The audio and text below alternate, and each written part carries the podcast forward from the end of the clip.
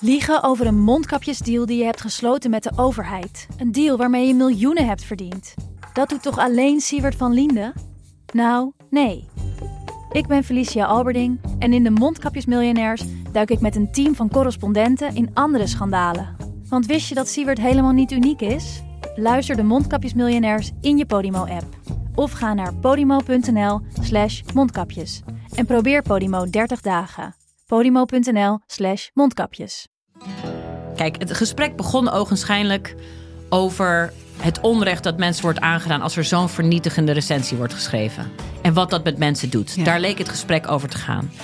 Maar gaandeweg, en dat is dankzij goed redactiewerk van mijn eh, redacteur destijds, blijkt dat die test niet deugt. Via polymo.nl slash gonzo luister je de eerste 30 dagen gratis naar Polymo. polymo.nl slash gonzo. Mijn conclusie is dus dat portret van Alexis de Tocqueville... dat hangt in de kamer van Thierry Boret in de Tweede Kamer... hoort daar niet te hangen. Dit is Betrouwbare Bronnen met Jaap Jansen.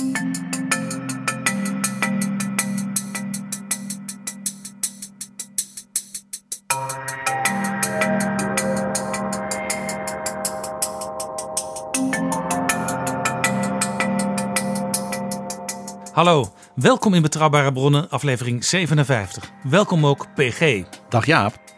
Voordat we beginnen, eerst even een oproep. We zoeken adverteerders en sponsors. Heb je belangstelling daarvoor? Neem dan contact op met onze reclamejongen. Hij noemt het zelf account manager. Flip Kilian Adams. Dat kan door een mailtje te sturen aan flipapenstaartdagennacht.nl.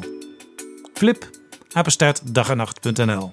Jaap Jansen en Pieter Gerrit Kroeger duiken in de politieke geschiedenis. Ik heb een boek in handen, uitgegeven door Boom, onlangs verschenen. Alexis de Tocqueville, het Ancien Régime en de Revolutie, is in het Nederlands vertaald door Berend en Bram Sommer. En het wordt ingeleid door Martin Sommer, de vader van Berend en Bram. En er is een nawoord bijgeschreven van Meindert Venema. En dat is een zo belangrijk boek dat jij zegt, daar wil ik het nu wel eens goed over hebben. Ja, eh, ten eerste, we hebben het al eens een keer eerder gedaan. Ik doe het graag nog een keer. Hulde. Hulde aan uitgeverij Boom. Hulde dus ook aan al die sommers.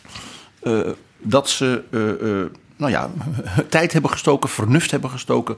Ook literair talent hebben gestoken. Dat is dan erg goed vertaald. in de vertaling van dit boek. Allereerst natuurlijk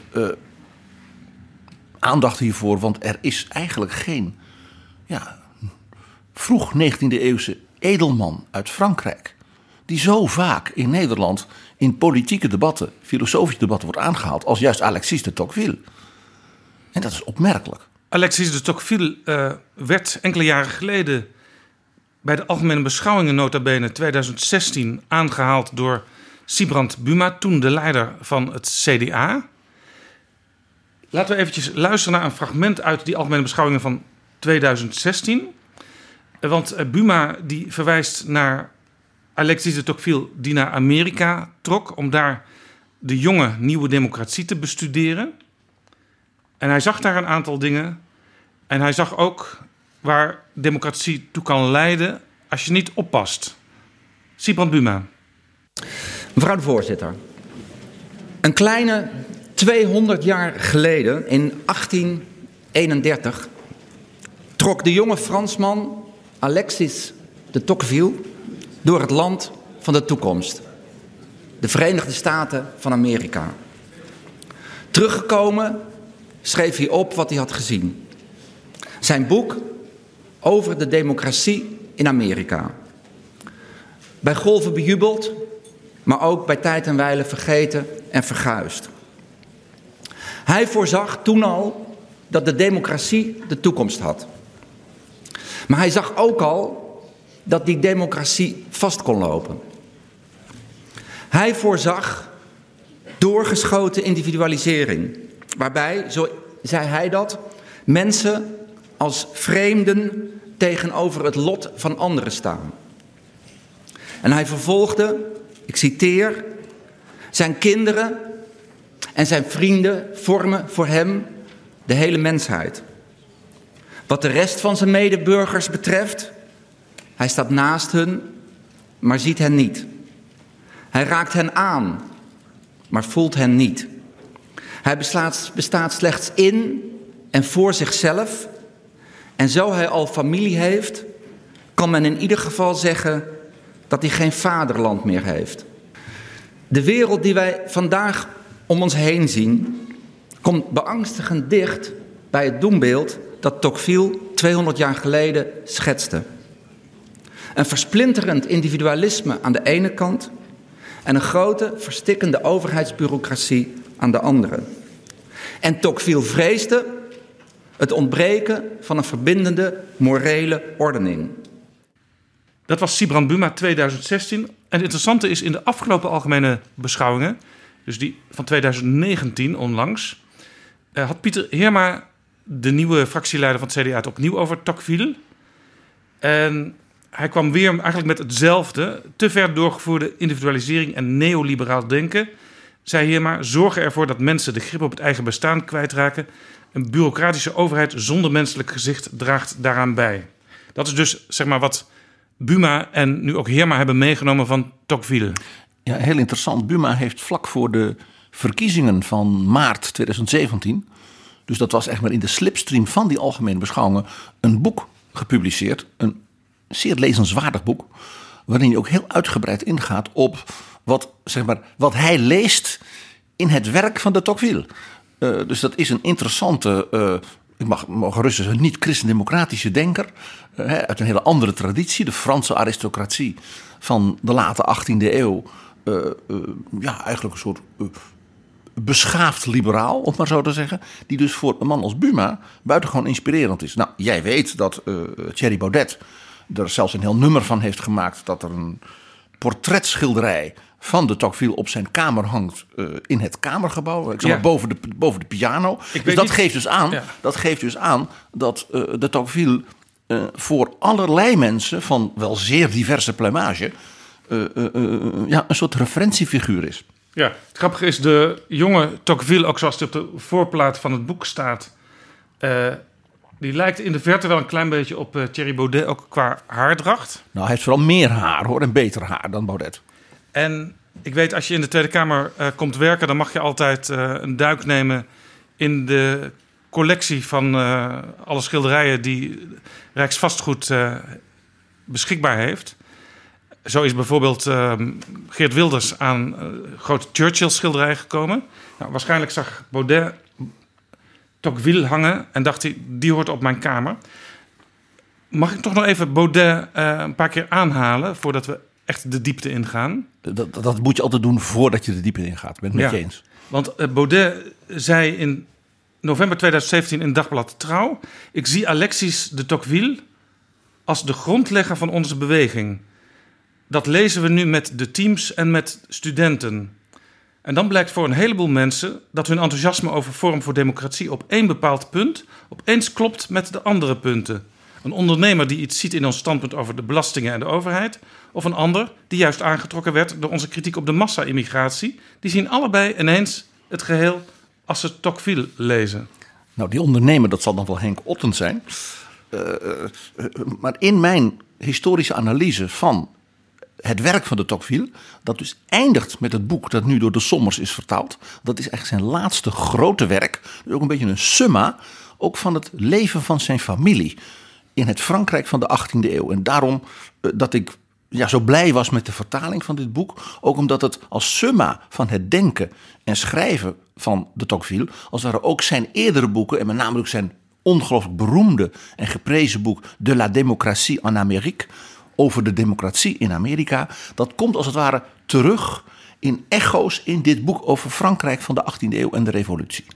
Jaap, er is natuurlijk nog een dingetje. Ik wil dat deze bespreking even in een iets bredere context zetten dan alleen de Tocqueville.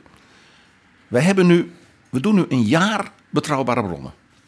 En als jij nagaat met onze luisteraars hoe vaak in onze gesprekken, niet alleen in de historische rubriek, maar ook daarin, zeg maar, die generatie van denkers, politici, uh, ontdekkingsreizigers.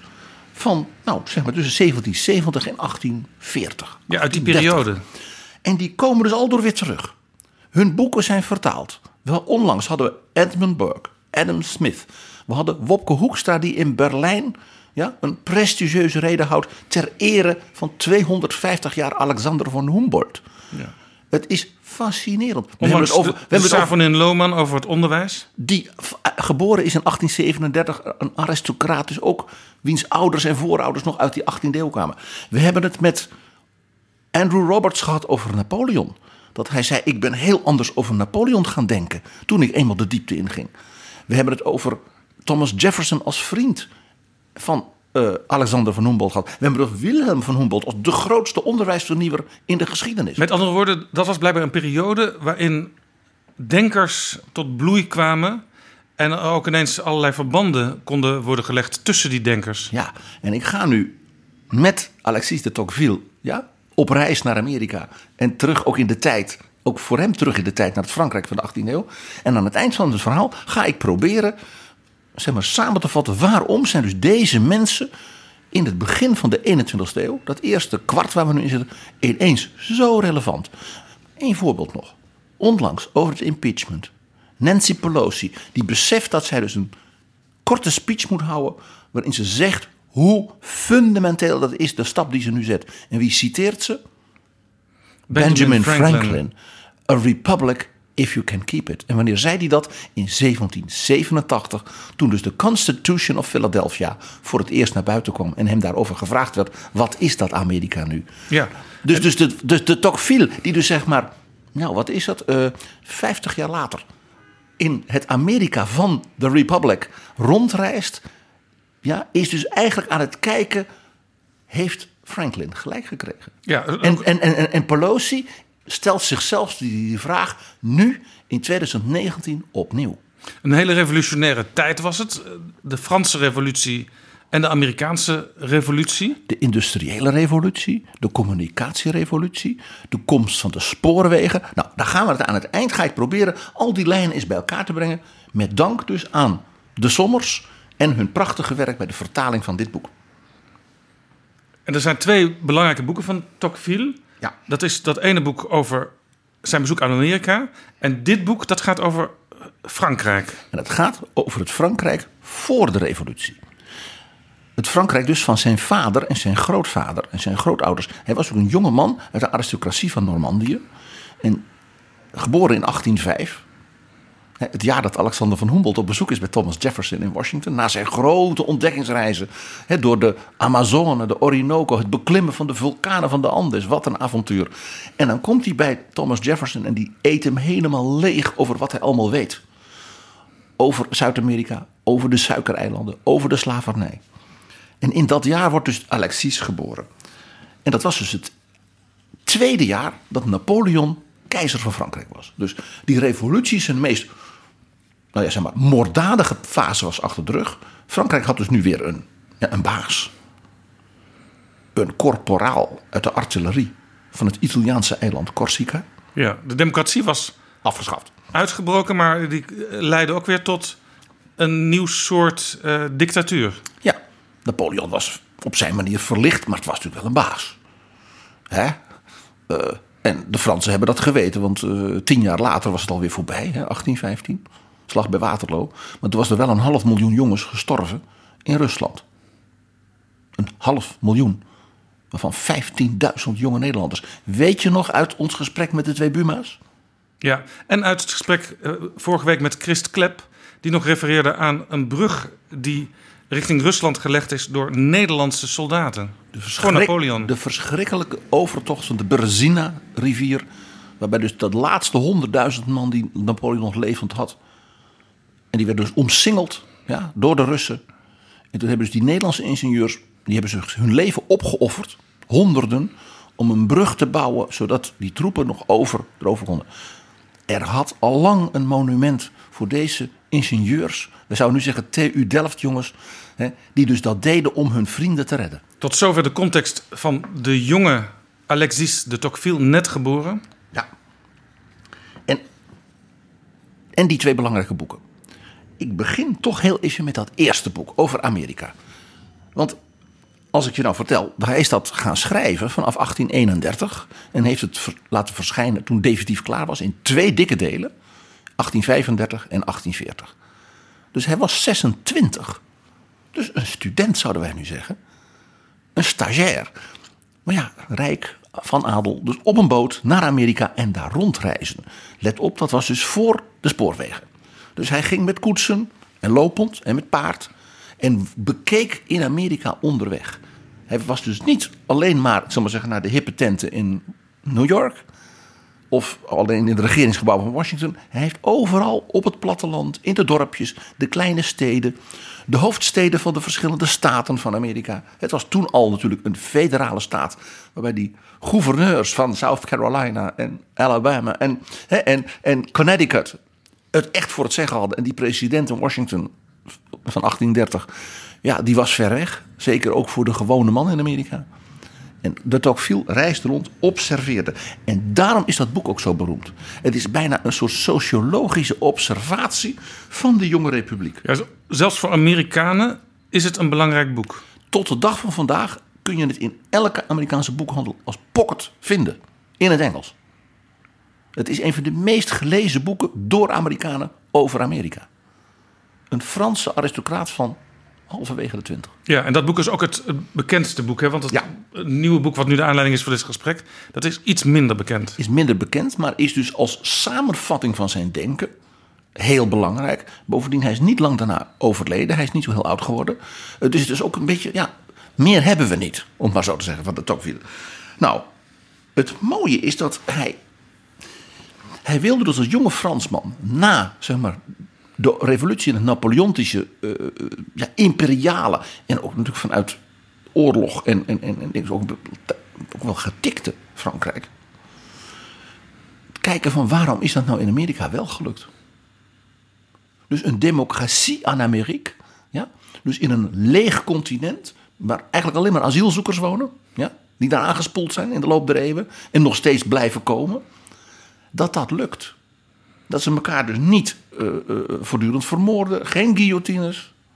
Nee, het enige wat ik er dan nu politiek correct altijd even aan moet toevoegen... De is slavernij. de Native Americans, de Indianen, zoals ze genoemd werden. Dat was toen nog helemaal niet zozeer het punt.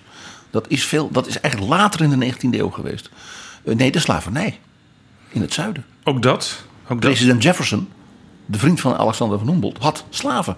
En had ook kinderen bij zijn slavinnen. Ja, maar het verschil natuurlijk, groot verschil natuurlijk met Frankrijk is dat dat al een, een eeuwen, eh, millennia lange eh, geschiedenis achter zich had. En in feite de Verenigde Staten van Amerika from scratch ontworpen zijn. Helemaal nieuw. En in feite dus een theoretisch concept. Een blauwdruk. Ja, een poging. Wat Abraham Lincoln later zo prachtig in zijn Gettysburg Address zei. Hè, 80 jaar geleden hebben onze voorvaderen een land gestart vanuit de gedachte dat all men are created equal. Dus eigenlijk is Amerika een essay. Absoluut. Het is het grootste experiment in de wereldgeschiedenis. Samen met de Europese Unie. Dat zijn de twee grote experimenten vanuit het gevoel: we moeten het proberen, want anders gaan we eraan. Nou, eh, dus die, die, die, die, die jonge Fransman reist rond, praat, kijkt, observeert, schrijft op. En die, ja, die, die gedachten die hij in Amerika dus kreeg, waren natuurlijk vervolgens voor het boek over Frankrijk essentieel. Zonder het boek over Amerika hadden we dit boek over het Frankrijk van de 18e eeuw niet gehad. Want hij ziet ze als een soort contrast. En het interessante is, Amerika was natuurlijk een heel vreemd land. Een continent, ja, je moet er met een boot heen. A foreign country. Maar wij weten als historici ook, the past is a foreign country. Het verleden is een vreemd land. Je gaat op bezoek in een wereld die je niet kent.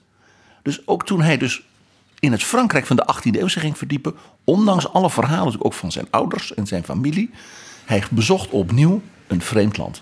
Want zijn idee was: hoe komt Frankrijk zoals het nu is? Hoe, hoe is dat zo gekomen?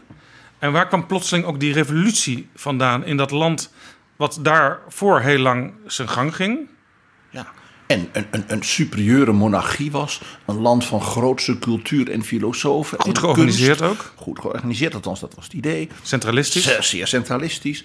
Eh, en dat, dat dat zo ja, zo verwilderd bijna kon worden. Dat je burgeroorlog hebt waar je dus tienduizenden mensen vermoordt. En dan een, ja, een half Italiaanse uh, luitenant uh, denkt: kom, ik ga Moskou veroveren. Uh, je kunt aan de ene kant zeggen, zoals Andrew Roberts van Napoleon the Great. Wat een ongelofelijke vent. Je kunt ook zeggen van volkomen getikt. Wat ik ook heel interessant vond, dat beschreef Martin Sommer ook in zijn inleiding. Dat Tocqueville ging eigenlijk de gemeentelijke archieven in om te kijken hoe de bureaucratie functioneerde in dat, in dat voorrevolutionaire Frankrijk. Ja, dat was dus geïnspireerd door zijn rondreis in Amerika, waarin hij dus die, in die dorpen, in die kleine stadjes, en ging praten met de burgemeester. Dus deze jonge aristocraat raakte dus geïnteresseerd in het lokaal bestuur. Mede ook omdat hij natuurlijk zelf van zijn vader op een bepaald moment ja, zo'n heel groot deel van Normandië moest gaan besturen. En dus ook met burgemeesters, monsieur le maire, moest gaan praten. En met de paters en met, met de boeren. En ik kan me voorstellen dat juist ook die reis door Amerika hem daartoe verleid heeft. Omdat als je in Frankrijk, bij wijze van spreken in Parijs op de universiteit zit... dan denk je alleen maar aan Parijs als centrum. En ja, wat er ergens in een dorpje in Normandië gebeurt, is niet zo belangrijk meer. Terwijl dat voor hem als aristocraat wel belangrijk was, want hij voelde verantwoordelijkheid daarvoor. Dus dat aspect van die lokale verantwoordelijkheid was misschien iets wat hij wel als jonge jongen dus herkende in Amerika. Jefferson regeerde niet in de dorpjes van Connecticut. En hij kon dus ook door zijn Amerikaanse reis kon hij op een andere manier naar Frankrijk kijken dan veel uh, bekende Franse denkers en wetenschappers vanuit Parijs deden. Die nog nooit in Amerika waren geweest en misschien ook helemaal geen Engels konden. En misschien ook nog nooit in de campagne echt uh, de wortels hadden onderzocht. Ja. Zal ik eens even in, voor onze luisteraars, zeven punten... de belangrijkste lessen van de Tocqueville uit Amerika... en hoe dat als het ware dan vervolgens doorwerkt... in zijn blik op dus het Frankrijk en daarmee het Europa van de 18e eeuw ja, en de revolutie. Daar ben ik heel benieuwd naar. En dan gaan we, als we dat hebben doorgenomen... kijken we nog even wat iemand als Thierry Baudet nu zo aanspreekt in Tocqueville... en om te kijken of dat op elkaar aansluit. Ja, laten we dat doen. Wat zag dus nou die 26-jarige ja, student, zouden wij zeggen, op zijn tochten hè, door Pennsylvania, New Jersey, Virginia. Fascinerend. Ik vind het ook fascinerend. Hij moet er ook heel anders hebben uitgezien dan de gemiddelde Amerikaan. Op dat al. Hij moet ook geweldig opgevallen hebben onderweg. Ik zie daar ook een film in zitten, maar zo ben ik dan. Ten eerste, wat hij noteerde, echt punt 1. Wat hij zag, wat hem het meest ja, fascineerde. Daar bleef je ook altijd op terugkomen. Hij zag een trotse, onafhankelijke burgerij in plaats van passieve onderdanen. Dus echt een sociaal weefsel. Ja, en die mensen waren er ook trots op dat ze citizens waren. En niet subjects. Want de Amerikanen waren natuurlijk subjects geweest van koning George III van Engeland. En waren toen in opstand gekomen. Je zou kunnen zeggen, in de politiek gaat het vaak om waar is de balans tussen vrijheid, gelijkheid, broederschap. Dat hij hier de broederschap heel erg aantrof. En de vrijheid. Want het was een onafhankelijke burgerij. Het was niet zo dat Jefferson vanuit Washington die de mensen kon dwingen.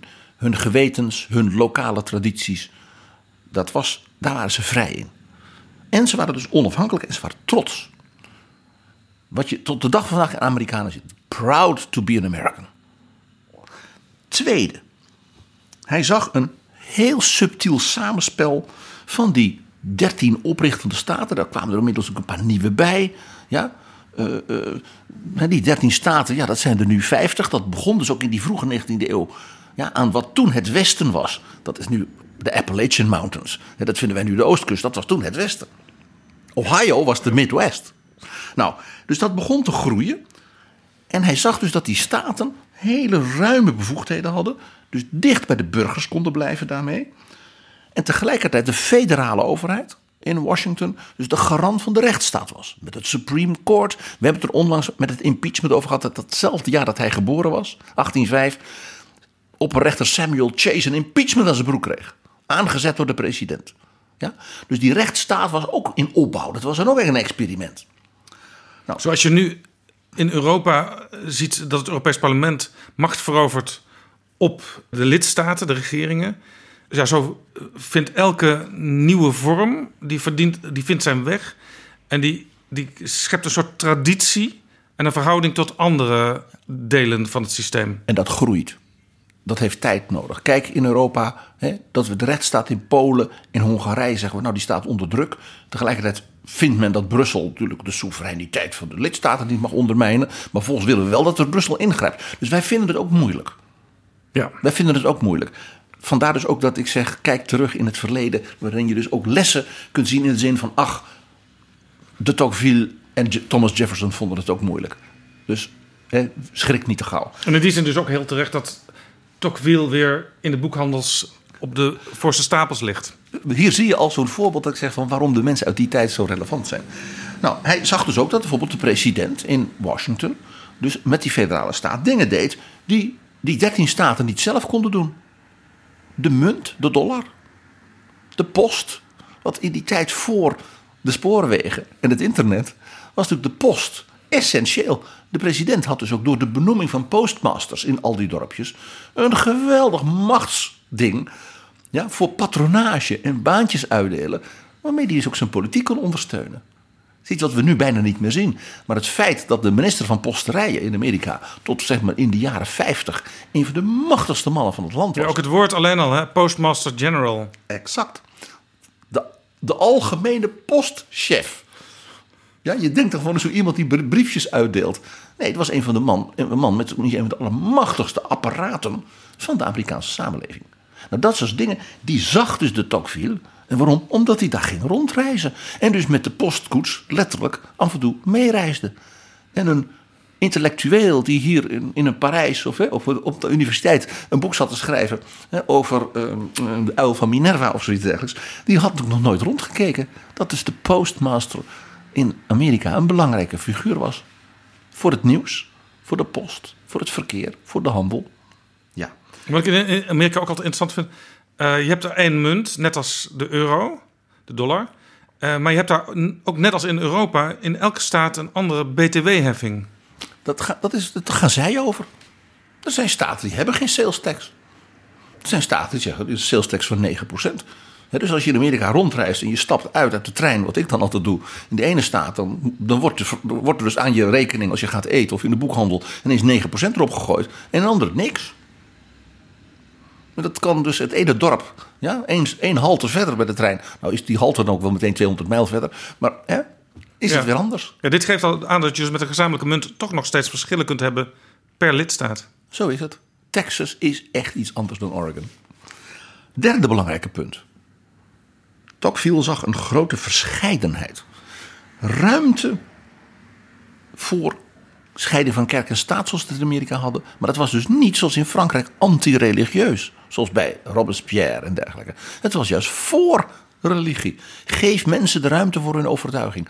Laat ze tot God bidden zoals zij dat willen. Laten ze liedjes voor hem zingen. Of voor de Heilige Maagd. Of voor wie dan ook. Zoals zij dat willen. Waar ze zich dus thuis in voelen. Ook geestelijk thuis voelen. En geen dwang door centralisme. Dus niet dwang, centralisme door bijvoorbeeld het Vaticaan dat de basis hè, in de tijd van het ancien regime. Of de tirannie van het rationalisme van Robespierre. Ja, kon waarschijnlijk ook niet anders, hè, want het, het was een migratieland, de Verenigde Staten van Amerika. Dus je had allerlei denominaties die daar het land binnenkwamen en zich gingen vestigen. De mensen die in Europa dus zuchten onder die dwingelandij. Of het dan voor de kerk was of van de heersers. Die konden dus in Amerika hun ding doen. Dus die verscheidenheid hoort dus ook bij dat decentralisatiegevoel. U kunt doen wat u wil. En als u het in Ohio niet zo leuk vindt, dan verhuist u nog een stukje verder naar Indiana. En dan kunt u daar uw eigen kerk oprichten. Dus die verscheidenheid en ruimte voor geestelijke vrijheid. Heel erg. Je, je hoort nu weer de Saf van in Lohman, die ook niet voor niks die Amerikaanse grondwet zo bewonderde. Dat zat dus ook voor de Tocqueville, die dus een aristocraat was uit een katholiek land, ja, dominant katholiek, was iets heel nieuws. En dat vond hij dus ook spannend. Vierde punt. Heel opvallend. Persvrijheid. Want die verscheidenheid kan alleen van meningsvrijheid als er persvrijheid is. Dus Ja. iedereen mag zijn eigen scheldkrant beginnen. Zelfs de president deed het stiekem af en toe. president Jefferson heeft met geld van de overheid een eigen krant opgericht. Om zijn tegenstanders te bestrijden. Die, Wisten die tegenstanders dat? Ja, natuurlijk. Die deden dat ook. Wat ook opvallend was, dat dus politici geacht werden zelf te publiceren. Essays, discussiestukken, hele debatten met elkaar via de kranten en via pamfletten. Het internet, de Twitter van toen. En dat deden ze dan anoniem. Dat is ook zo interessant. Maar iedereen wist dat Publius, die hele scherpe essays schreef over de grondwet, dat dat Alexander Hamilton was. De rechterhand van Washington. Maar wat is dan het idee dat je het anoniem doet terwijl iedereen toch wel weet? Dat hoort dan weer bij het Calvinisme. Niet ijdel. Niet van kijk mij eens briljant zijn. Publius is zeer interessant. Wie dat is, we doen net of we het niet weten. Mooi hè? Ja.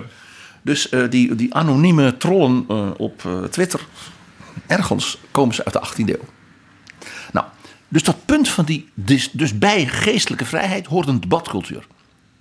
Waarin de kwaliteit van de argumenten dus voorop staat en niet de naam van de auteur. Ook typisch 18e eeuw nog wel. Dat is natuurlijk in de loop van de 19e eeuw is dat veranderd. Maar heel interessant. Vijfde punt. Democratie, democratie aan Amerika is dus niet de tirannie van 50% plus 1. Nee, dat is, dat is vaak gehoord misverstand. Hè? Democratie houdt ook altijd rekening met minderheden. Bestaat alleen maar uit minderheden. Zoals wij, ons polderland, altijd alleen maar uiteindelijk uit minderheden bestond, is Amerika, je zei het net al, met al die migrantenstromen, altijd alleen maar minderheden. Ja, nou hebben ze in Amerika natuurlijk wel in de praktijk dat twee partijen systeem. Maar een partijensysteem is iets anders dan de samenlevingsstructuur. Dat is waar. En natuurlijk is ook zo, binnen die partijen zijn er ook heel veel stromingen Daarom. en invalshoeken. En, en, en de zuidelijke democraten zijn echt iets anders dan de democraten van New York. En de republikeinen. Nou, kortom. Dus die verscheidenheid dwingt er dus ook toe dat je een democratisch besef hebt dat niet is 50% plus 1. En die kunnen dus afdwingen wat de rest van de samenleving maar heeft te doen en te vinden. Ja, en dit democratie-idee dat leidt er ook toe dat je checks en balances in een democratisch rechtsstatelijk systeem moet hebben. Dat er af en toe nog eens een hoge rechtshof kan ingrijpen of eh, dat, dat je als burger naar de rechter kunt gaan. En dat als een president dingen doet die echt niet kunnen, dat die kan worden afgezet. En dat een eh, Een lidstaat... koning, een koning kon niet worden afgezet hè, in Europa. Napoleon kon alleen worden afgezet als keizer van Frankrijk, omdat hij verslagen werd, militair. Dat is, ja, waarbij dus eh, er weer honderdduizenden jongens moesten sneuvelen. Ja. En dat een lidstaat of een gemeente ook nog eigen bevoegdheden heeft binnen het systeem. Dus noteerde de Tocqueville. De Amerikanen doen precies niet wat er in Frankrijk is gebeurd. Geen plebiscite, geen referenda, geen fanatisme onder het mom van de wil van het volk. Dus kan ik onthoofden wie ik wil. Het is juist gedecentraliseerd. Die verkiezingen zijn zo decentraal dat de president via tussenstapjes wordt gekozen. Denk aan dat, die kiesmannen die we elke vier jaar weer moeten uitleggen.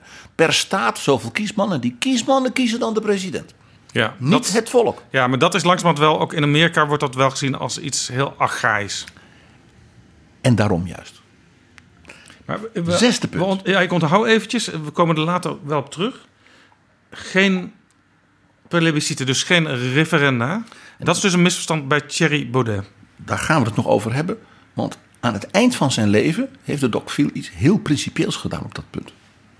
Waar zijn leerlingen in het Europa van de 21e eeuw misschien nog hele goede les uit kunnen trekken. Dat komt nog. Ja, maar dus checks and balances, Eh, Evenwicht. civil society. Ja, dat is het volgende punt. De vrucht van deze 1 tot en met 5 punten is precies wat jij zegt. Het begrip dat we dankzij de Tocqueville dus hebben gekregen. Want hij zocht naar een woord voor wat dat is. En dat is dus een civiele samenleving. Een civil society. Dus niet een formele, bij wet afgedwongen, die was er ook. Maar de echte, het hart van de samenleving was dus verenigingsleven.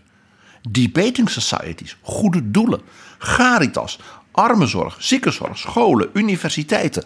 Allemaal door burgers vrij ja, en met hun eigen geld ook opgericht En heel belangrijk, zei hij, een civil society met dus die vrijheid van meningsuiting en die politiek zoals die is, veronderstelt dus goed geïnformeerde burgers. Ze moeten de kranten lezen, ze moeten dus de discussies volgen, niet zomaar wat schreeuwen.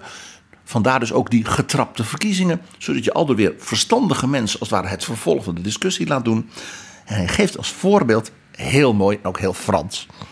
Hij noteert in zijn boek een verhaal over de temperance societies in Amerika. Dat waren dus burgers, wij zouden zeggen van de blauwe knoop. Het bestrijden van de drankzucht. En als Fransman, ja, dat vond hij toch wel heel vermakelijk. Die Amerikanen. Want hij zei niet alleen dat dat dus burgers zijn die zelf bijvoorbeeld niet willen drinken. Ja, maar die zeggen ook anderen moeten niet drinken. Want dat is slecht voor je gezondheid, slecht voor je zedelijkheid, slecht voor de opvoeding.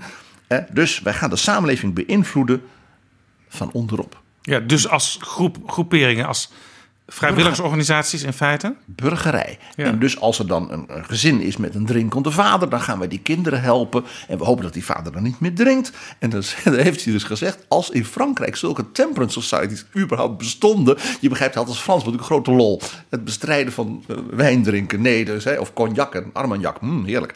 Ja, uh, nee, natuurlijk. Hij zei: maar als het in Frankrijk bestond, wat zouden Fransen doen? Die zouden de overheid eisen dat er vanuit Parijs een, een, een, een wet werd gemaakt en een controlesysteem voor alle nachtclubs, cafés en restaurants. Ja, hier wijst Meindert Venema ook uh, op in zijn nawoord uh, bij het vertaalde boek. Uh, precies. En, en, maar ik vind ook, je hoort hier een jonge Fransman van zeg maar 27, 28 grinniken ja, ja in heel, zijn postkoets. Heel mooi beeld. ja. Maar nog even. en toch ja. dus. Hij bewonderde dus die mensen die dus zoveel ja, civil, vrijwillige actie deden om die samenleving op te bouwen van onderop. Ja. In plaats van van bovenop controlesystemen.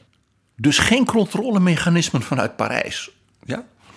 Op de nachtclubs, de restaurants en de cafés. Hij zegt, want dat zou gebeuren in Frankrijk. De Amerikanen doen het van onderop.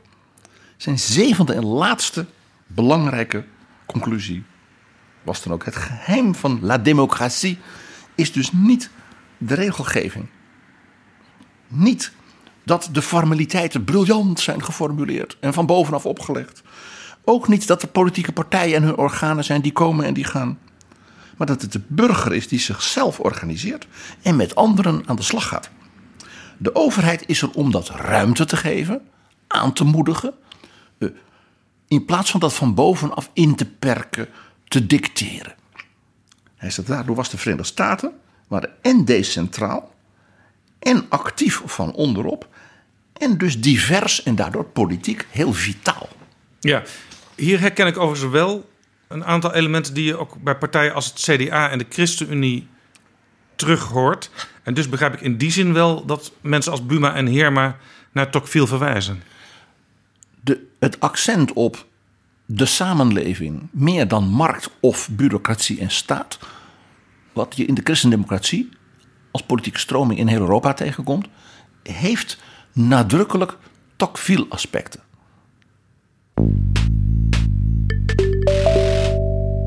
Dit is Betrouwbare Bronnen, een podcast met betrouwbare bronnen.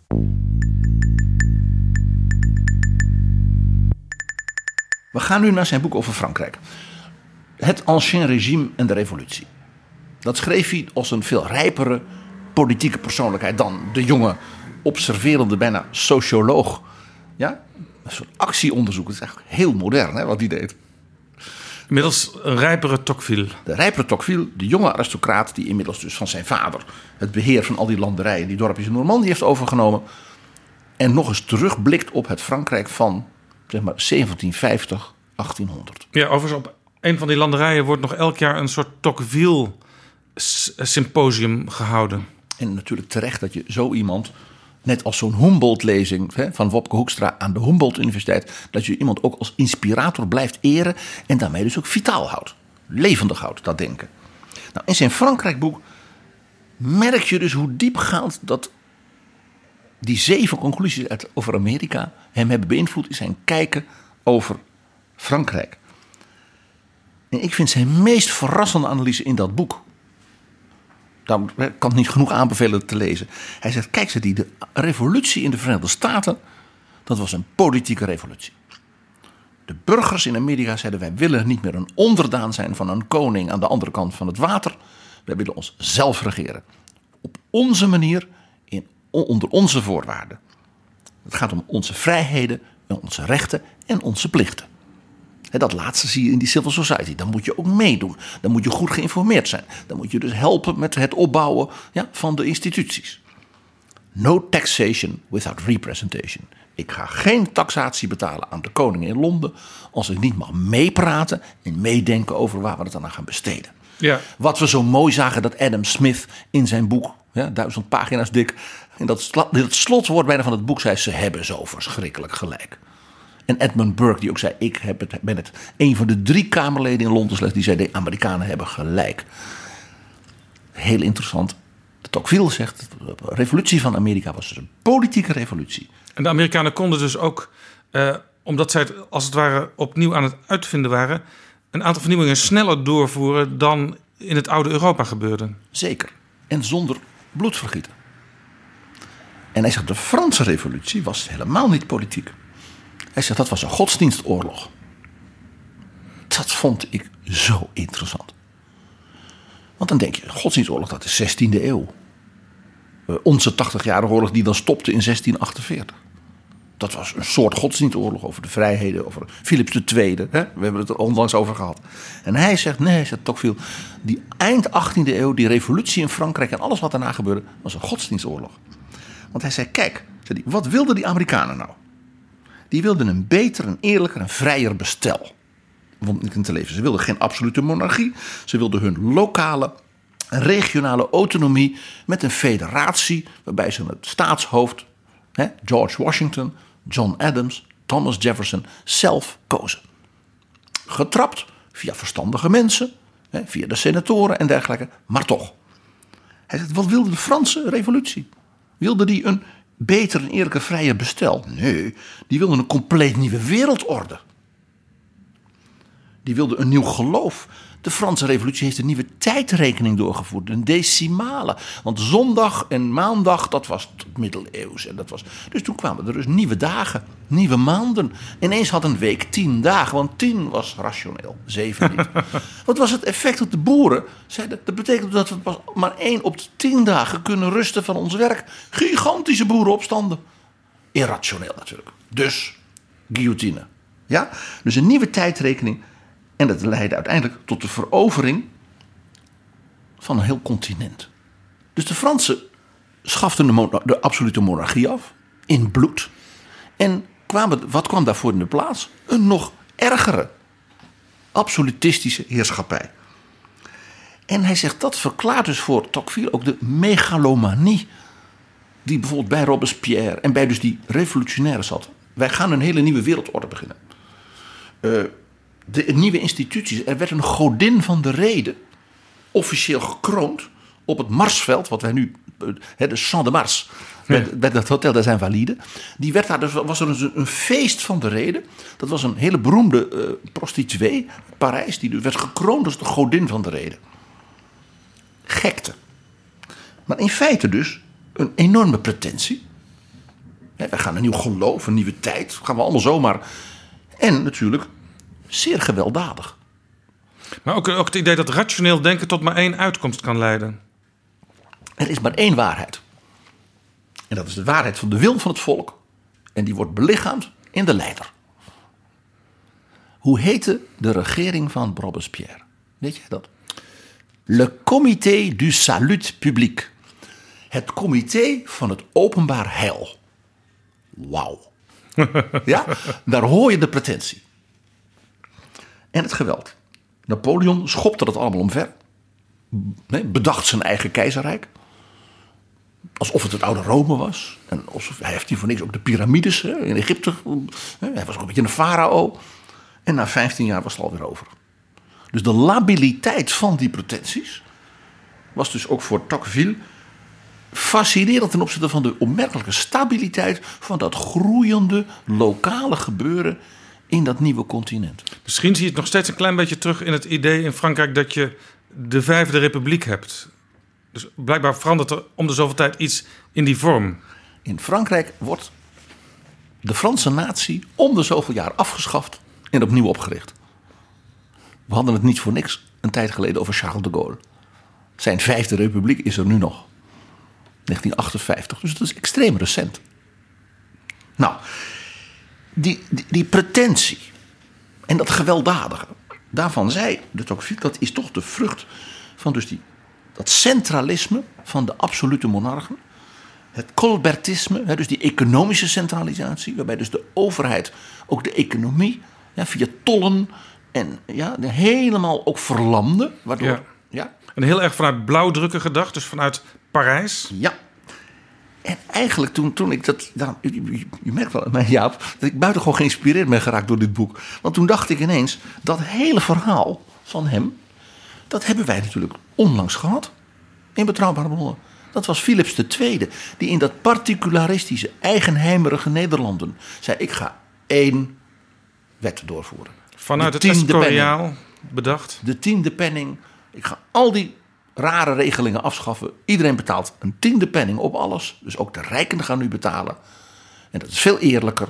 En ik ga natuurlijk ook één godsdienst in de Nederlanden. En dat is natuurlijk de katholieken. Want ik ben niet voor niks een vrome en rechtvaardige heerser. En dat ging helemaal mis. En in feite, wat Tocqueville schrijft over zowel het absolute monarchie als de, het bewind van de revolutie, dan denk ik eigenlijk Robespierre was een soort Philips II. Of Philips II was een soort Robespierre.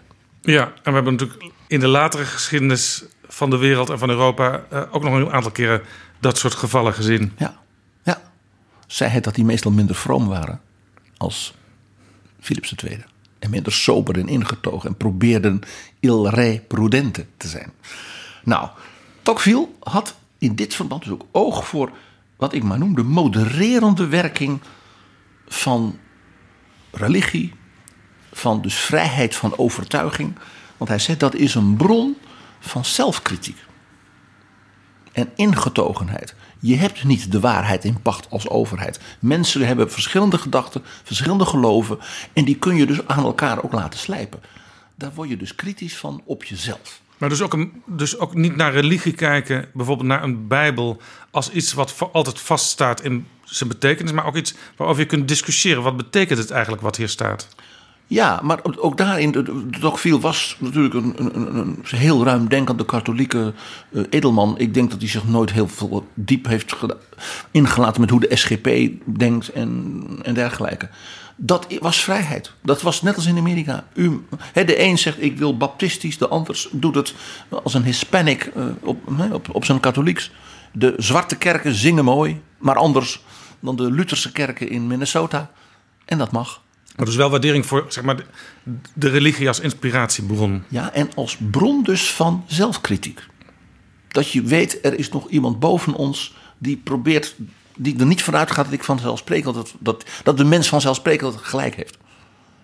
Nou, hij zag dus in de Verenigde Staten dat element van dat modererende, dat zelfkritische. En hij zei, dat was dus in Frankrijk volkomen afwezig. Want de katholieke kerk had het voor het zeggen in de absolute monarchie van de 18e eeuw. En daarna kwam dus de revolutie met die tyrannieke reactie van fanatici die dus tienduizenden mensen vermoorden Ja. in de Vendée. En ook heel erg tegen, tegen priesters gericht. De beroemde opera van Poulenc, een van de beroemdste producties van de Nationale Opera. Een van onze ondersteuners, Jaap. Dialogue der Carmeliet. Onlangs nog weer hernomen. Briljant stuk van de Franse componist Poulenc. Het is niet voor niks toevallig een Fransman. En dan was zijn reactie, de opera is in de jaren 50 geschreven. Het was zijn reactie op Auschwitz. Hij herkende dus die moorddadigheid uit de Franse geschiedenis. Precies, waar ik net al Ja. impliciet naar verwees. En hij zei: Kijk, in Amerika zie je dus dat godsdienstigheid individualisme bevordert. Mensen geloven met elkaar in groepen. En u doet maar. Gewetensvrijheid, pluriformiteit. De Savon en Lohman en Troelstra samen. Artikel 23 van de Grondwet. En dat was dus een besef van beperking van macht bevorderen van verantwoordelijkheid, van soberheid, omzien naar zwakkeren. En wat ik, wat ik altijd maar noem de gunfactor.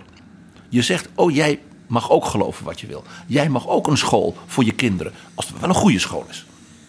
Dus de gunfactor zit in die modererende werking van die benadering van vrijheid van meningsuiting. Het, de Tocqueville is dus buitengewoon negatief, echt scherp, over de intellectuele elite van de 18e eeuw. Dat die zegt, die, ja, die waren uh, enthousiast atheïstisch. En dat maakte dus die moordlust van de Franse revolutie zo fanatiek. En daarin herken je, mag ik het zeggen, Pol Pot. Daarin herken je Stalin. Ja. Dus in dat opzicht was het boek ook als les uit Amerika over het Frankrijk van de, van de jaren van zijn ouders en grootouders. Dus ook een heel bitter boek en ook een waarschuwend boek. En waarschijnlijk heeft iemand als Stalin nooit iets van Tocqueville gelezen. Ik zou dat niet uitsluiten. Stalin kende zijn Marx, zijn Engels, zijn Lenin. En reken maar dat, ze, dat ook Marx de Tocqueville gelezen heeft. Over Amerika en de economie en de vrijheid. Reken maar. Maar dan moet er toch iets in dat hoofd zijn geweest wat dacht... kan ik hier ook voordeel uitputten uit deze kennis? Ongetwijfeld. De Tocqueville was dus, en dat is mijn conclusie... helemaal niet de oprichter van een soort conservatieve stroming. Laat staan dat Tocqueville een soort eh, docent was in het klasje van Cliteur. Hij was een man van het modererende. Je zou bijna zeggen, schriet voor schriet. Gematigde vooruitgang. Iedereen meenemen. Zoals in Amerika met de civil society. Hij was dus buitengewoon kritisch over plebisciten en referenda. Ik zei het al. Hij was in 1849 bij het nieuwe liberaal-republikeinse regime. dat in Frankrijk werd opgericht na de revolutie van de jaren van Torre bij ons. is hij minister van Buitenlandse Zaken geweest van Frankrijk. Ja, kort. Kort, want hij is afgetreden. Omdat de nieuwe president van Frankrijk, Louis Napoleon, je hoort het al, Lodewijk Napoleon, inderdaad de zoon van koning Lodewijk Napoleon van Holland. En die schreef een referendum uit om de Fransen te vragen: wilt u dat ik uw keizer word, Napoleon III? Met een absolute monarchistische. En toen was de Tocqueville zo ontzet. Alleen al het feit dat er een referendum zou komen, nog even los van het onderwerp, wat ook al heel merkwaardig was natuurlijk. En dat je dus een dictatuur via la volonté du peuple, oftewel alle fouten van de Franse revolutie, ja, zag hij opnieuw gemaakt worden. En toen is hij dus opgestapt. Ja. Mag ik toch nu wel even Thierry Baudet wat uitgebreider citeren? Natuurlijk. Want uh, uit het citaat zal blijken dat een aantal dingen die Tocqueville heeft beschreven, dat die inderdaad ook bij Baudet zijn ingedaald. Alleen inderdaad, zijn conclusie, die is dan in jouw redenering niet aan, uh, aan Tocqueville te ontlenen. Uh, Baudet in Elsevier van 4 september van dit jaar, 2019 hij zegt dus, je moet Tocqueville lezen, heeft een goede analyse gemaakt. Het grootste probleem, zegt Baudet, is dat mensen door de individuele bevrijding machteloos en kwetsbaar worden en dan doodongelukkig een almachtige staat verwelkomen. Ze weten niet meer wie ze zijn, omdat ze raken afgesneden van verleden, vaste woonplaats en onwrikbare sociale verbanden. En ze worden vatbaar voor radicale ideologieën, irrationele angsten en depressie. En dan gaat Baudet verder. De vrijheid die ons gelukkig leek te maken, dreigt om te slaan in slaafse afhankelijkheid van impulsen, collectieve en uiteindelijk eenzaamheid. Alleen als we het bevrijde individu op de een of andere manier toch weten in te bedden in sterke maatschappelijke structuren, zoals nationale identiteit, familieband en beroepsgroep, kunnen we dit wellicht voorkomen. Het is eigenlijk bijna een citaat van, van Tocqueville. En Baudet voegt eraan toe het zachte despotisme dat Tocqueville voorspelde, zien we terug in de verzorgingsstaat en de Europese Unie, maar ook in de onderwijsvernieuwingen die iedereen op een betekenisloos gemiddelde wil doen uitkomen. Directe democratie is de enige noodrem die we hebben tegen uitdijende staatsmacht. Religie kan eveneens houvast bieden en de existentiële crisis van de bevrijde mens bezweren. Als dat niet lukt, zie je een diepe onrust, zoals in moderne kunst een wanhopige schreeuw in de ruimte. Nou ja, het is als ik eerder toen zei over die speech van de uil van Minerva. Het is een omgevallen boekenkast. De inhoud is waardevol, maar alles ligt door elkaar. Als de enige oplossing is directe democratie, dan heb je dus Tocqueville volstrekt niet begrepen. als het individualisme min of meer automatisch leidt tot een, ondergang in staatsmacht, wat zegt het Tocqueville? De civil society. Dat is zo mooi, dat weefsel, die mensen die bij elkaar kruipen. Of het nou voor de bestrijding van de drankzucht is, of voor de armenzorg, of voor hun lokale gemeenschap. Baudet ziet blijkbaar de Europese Unie als een soort Frans revolutionair instituut. Het, het is volkomen verward. De Europese Unie lijkt dus eerder op die Verenigde Staten, federale overheid van 1830, klein. Ja? De Europese Unie is klein. Hè? Er werken in Brussel heel weinig mensen. De EU is 1,2 procent van het BBP. En ook ruimte om in de lidstaten in te vullen wat in grote lijnen in Brussel samen wordt afgesproken. Ja, en dat vul je volgens zelf in. Ja. Dus het interessante is dat als je de Tocqueville leest in zijn tijd en zijn blik vooruit, dat je juist precies het omgekeerde ziet van wat Baudet beweert. Namelijk, die zegt juist die directe democratie moet je vooral niet hebben. Je moet juist ruimte geven dat mensen zich elkaar vinden rondom hun overtuigingen. Het individualisme ja, kan dus voedend zijn als het zelf kritisch is en dat men elkaar opzoekt. Dat is wat ik noem, hij is de man van het schriet voor schriet. Van de gematigde vooruitgang en iedereen meenemen. Hij was dus ook voor geduldig beleid en was dus een, had een afkeer van diva gedoe. Ik bedoel, Louis Napoleon, die zichzelf keizer wou maken. Hij, ja, verschrikkelijk. Ja, dat is natuurlijk ook bij Baudet in de praktijk in zijn partij de eh, niet te verklaren paradox dat hij wel directe democratie overal wil invoeren, behalve in zijn eigen club. Nou, dat is niet helemaal waar. De leden van zijn partij kunnen bijvoorbeeld het partijbestuur bekritiseren. Maar dan moet, geloof ik, twee derde van alle leden op één plek bijeenkomen. Dus dan moet je een zaal huren voor 30.000 man of zo. Ja, zo kan ik het ook, hè. Maar dit is dus Robespierre. La volonté du peuple. Alleen ik organiseer die. En ik ben die. Dus het heel interessant. Ik vind het dus fascinerend hoe dus de analyse van de Tocqueville volkomen op zijn, op zijn kop gezet wordt. Zoals overigens Baudet dus in die speech ook, wat ik toen zei dat, over de christelijke waarden en de christelijke cultuur, dat mijn analyse was, die zet hij op zijn kop. Precies het omgekeerde van wat het is, beweert hij. En dat is blijkbaar patroon. Dat is wel interessant. Je kunt bij Forum voor Democratie nu voor 1000 euro een cursus volgen over het gedachtegoed van Tocqueville. Ehm, die 1000 euro die kun je dus in je zak laten zitten als je gewoon naar jouw betoog nu geluisterd hebt, eh, PG. Nou ja, ik hoop eigenlijk dat ieder lid van het Forum 1000 euro overmaakt naar eh, dag en nacht media als sponsor van betrouwbare bronnen. Nou, ik zei altijd zo, eh, sorry hoor, het was een beetje, een beetje een flauw grapje. Wat het mooie dus is van, van, van, van de Tocqueville, is dat hij dus de waarde zag van gematigd inclusief denken. U doet mee. De temperance societies, waar hij als Fransman ook een beetje om grinnikte. Het bestrijden van wijn drinken als Franse edelman. En toch had hij bewondering dus voor dat die mensen met elkaar iets goeds wilden doen. Want hij zag het ook doen voor ziekenhuizen, voor universiteiten, voor scholen, voor armenzorg. En uiteindelijk ook de afschaffing van de slavernij is in Amerika natuurlijk zo gekomen. Doordat die groepen abolitionists ja, zich bij elkaar vo- vonden. En uiteindelijk de Republikeinse Partij hebben opgericht. Van onderop. Met als eerste presidentskandidaat in de geschiedenis Abraham Lincoln. Ja, overigens nog wel een burgeroorlog kwam er aan te pas. Omdat dus daar inderdaad het element van je moet het met elkaar proberen niet meer lukte. En toen dus geweld het gevolg was. In dat opzicht dus ook een Tocqueville-les. Nou, hij was dus eigenlijk een polderaar avant la lettre. Om het ook in het Frans te zeggen. En mijn conclusie is dus dat het portret van Alexis de Tocqueville... dat hangt in de kamer van Thierry Baudet in de Tweede Kamer... hoort daar niet te hangen. Het hoort te hangen in het kantoor van Mariette Hamer, de voorzitter van de SER. PG, helemaal in het begin van je verhaal haalde je aan eh, al die denkers uit dezelfde tijd, een beetje tussen 1770 en 1830. Ja, Eh, Benjamin Franklin, eh Savenin Loonman, onlangs nog in Betrouwbare Bronnen uitgebreid besproken. de Humboldt, De Humboldts, Edmund Burke, Smith Thomas Paine. en dus ook Alexis de Tocqueville. Hoe kwam dat, dat die allemaal in diezelfde tijd eh, zo tot bloei kwamen?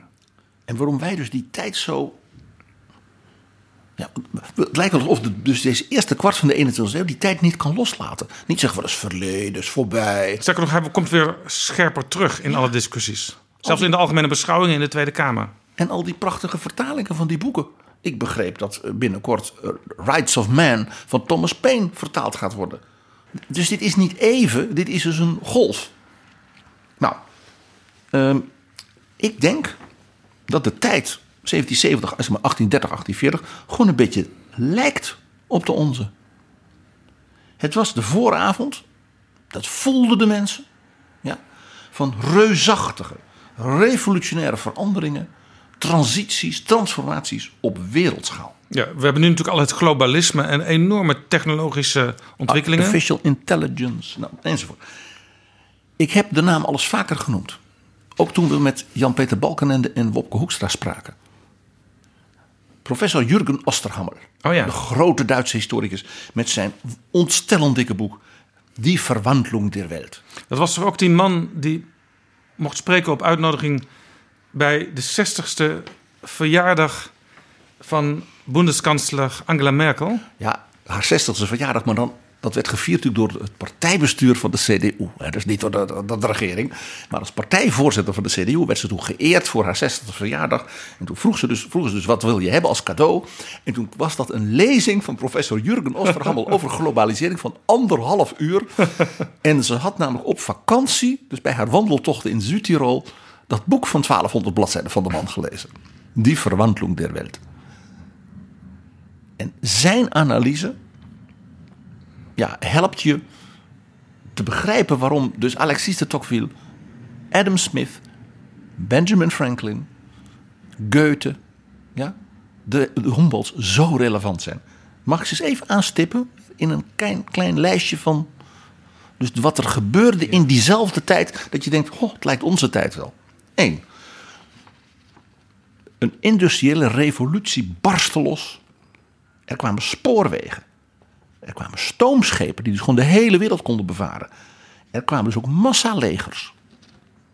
Ja? De technologie maakte dus ook het militaire bijna onstuitbaar. Dat zag je dus voor het eerst in die burgeroorlog in Amerika.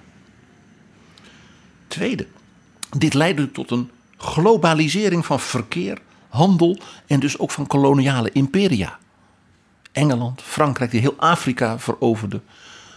De Nederlandse, Nederlandse heerschappij in Indië is niet uit de 16e, 17e eeuw. Die is van de 19e eeuw. Denk eens aan de Aceh-oorlog. Dan de instorting van het middeleeuwse Europa. Het Europa van Karel V en Philips II. En van de Franse koningen Lodewijk. Napoleon die kwam. Daarna kwam de restauratie. Waar de vorsten hun greep probeerden te krijgen weer. Maar er ontstond door de alfabetisering, die hoorde natuurlijk bij de industriële revolutie, ook een massacultuur en massapolitiek. Compleet nieuw.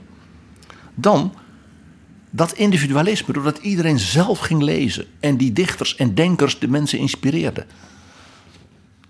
Dat leidde dus tot individuele gedachten en dus de opmars van de romantiek. Gevoel, emotie werd belangrijker dan wat het geloof of de koning aan wetten oplegde. Goethe, de dichter van de 18e eeuw, begon als jonge romanticus.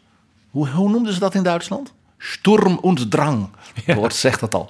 Daarna werd hij een gematigde denker, politicus in de lijn, zouden wij zeggen, van Tocqueville en van Humboldt. Dus het individualisme leidde ook tot de romantiek in de kunst, in de cultuur en dus ook in de politiek. Gevoel werd belangrijker dan regels. Hoe herkenbaar.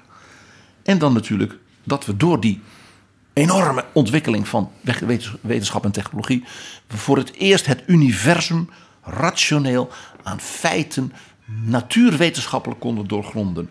Denk aan het boek, het slotboek van zijn leven, Kosmos in vijf delen van Alexander van Humboldt, de uitvinder van de natuur. Het hele idee van dat er iets is als klimaat over de hele wereld is van Alexander van Humboldt.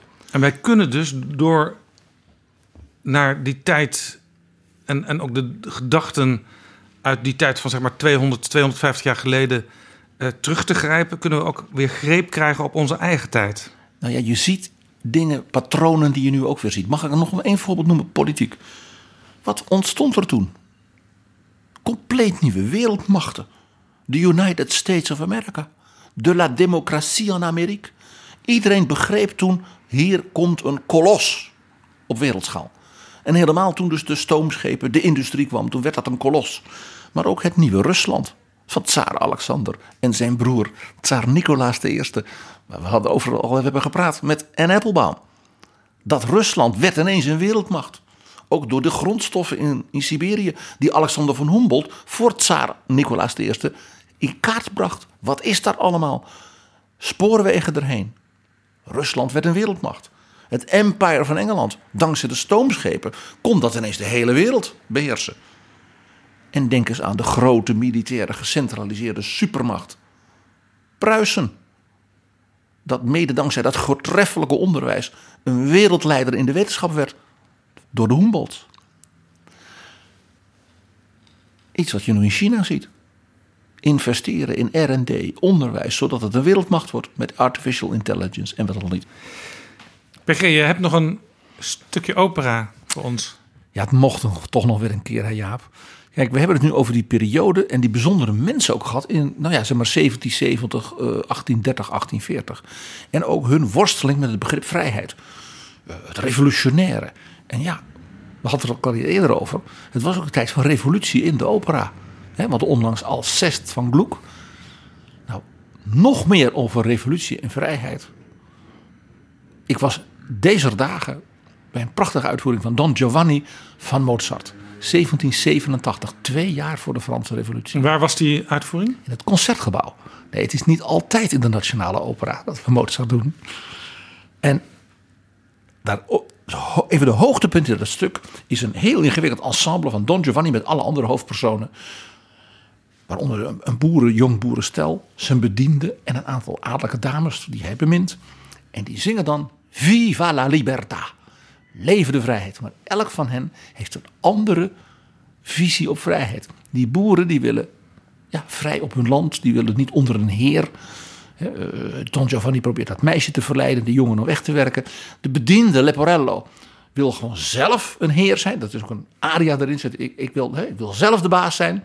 En die adellijke dames en uh, Don Giovanni was het vrijheid vooral libertinage. Je Geestelijke vrijheid. Ja, en ook seksuele vrijheid. Dus die worsteling zit in, je raadt het al, het is weer die meneer Lorenzo da Ponte, die briljante toneelschrijver, die dus Mozart zo inspireerde tot zijn beste werken.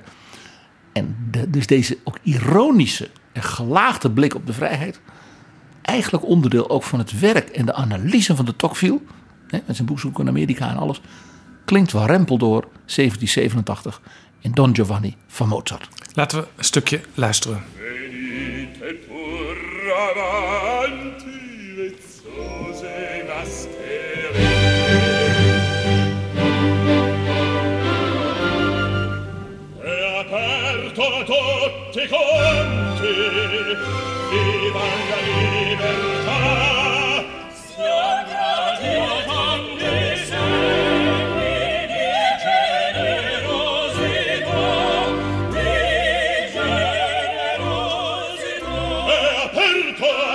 Tutti quanti viva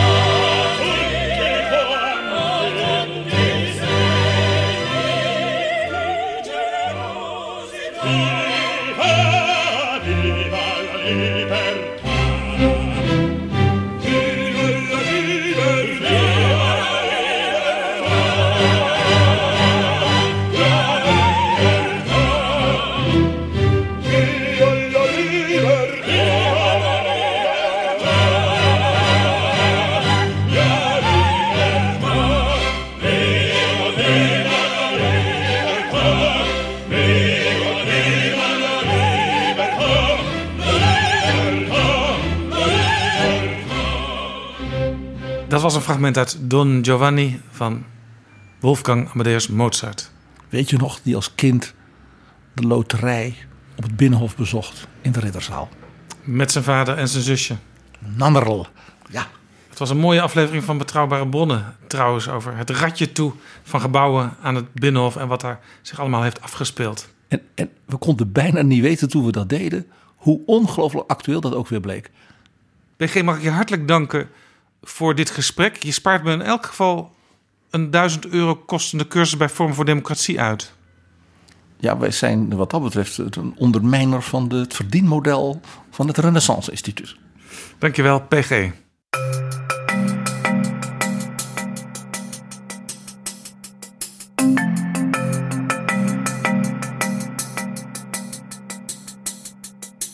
Zo, dit was Betrouwbare Bronnen, aflevering 57. Laat ons weten wat je van vond en spoor anderen aan ook eens te luisteren.